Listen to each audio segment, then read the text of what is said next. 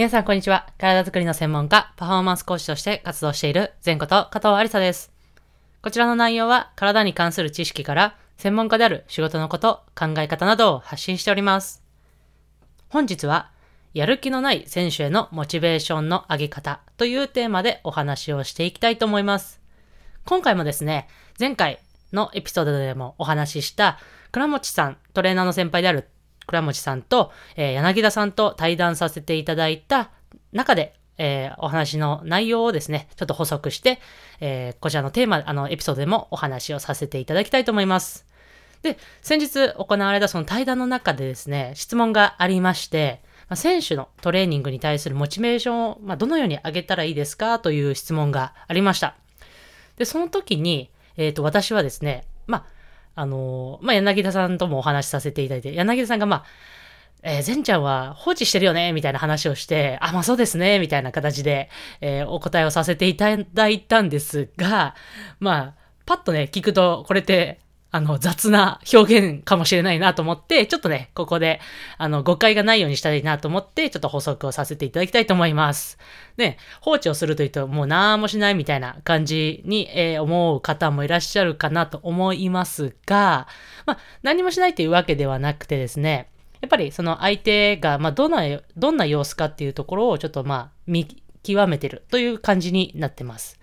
なので、まあ、その、いわゆるまあ、放置というか、その何もしない状況の前に、まあ、声をもちろんかけますし、あとは、その、まあ、見ま、あの、何もしないときは見守って、こう、見てないようで見てるみたいな形で、まあ、相手の、実はですね、要は相手のことに対して、えー、関わりを、選手やクライアントに対して、実は関わりを続けているということになってます。ね、一瞬こう放置していると聞いて、あの、こう、でも関わり続けてると言って矛盾しているように聞こえるかもしれませんが、まあ、やっぱ人がですね、こうどんなにこうやる気を出させるように何かこう伝えたとしても、まあ、結局本当のやる気、自分でどうしてもやっぱ必要だと思う本当のやる気だっていうのは、やっぱり、まあ、選手しかり、クライアントしかり、自分自身のやる気というのは自分にしかやっぱ出せないわけですよね。なので、まあ、そのやる気をやっぱり自分で、えー、気づかせるっていうその仕掛け作りはしつつ、そして相手がその、あ、重要だと気づいた時の対応をすぐできる準備はしつつ、ですが、まあ、その相手が、こう、まあ、トレーニングが例えば必要だと、こう、トレーニングもっとモチベーションを上げなきゃいけないっていう、えー、気づきをですね、こう必要と感じるまでは、まあ、基本的には待っているということが必要なのかなと思ってます。まあ、何度もね、お伝えをさせていただいておりますが、まあ、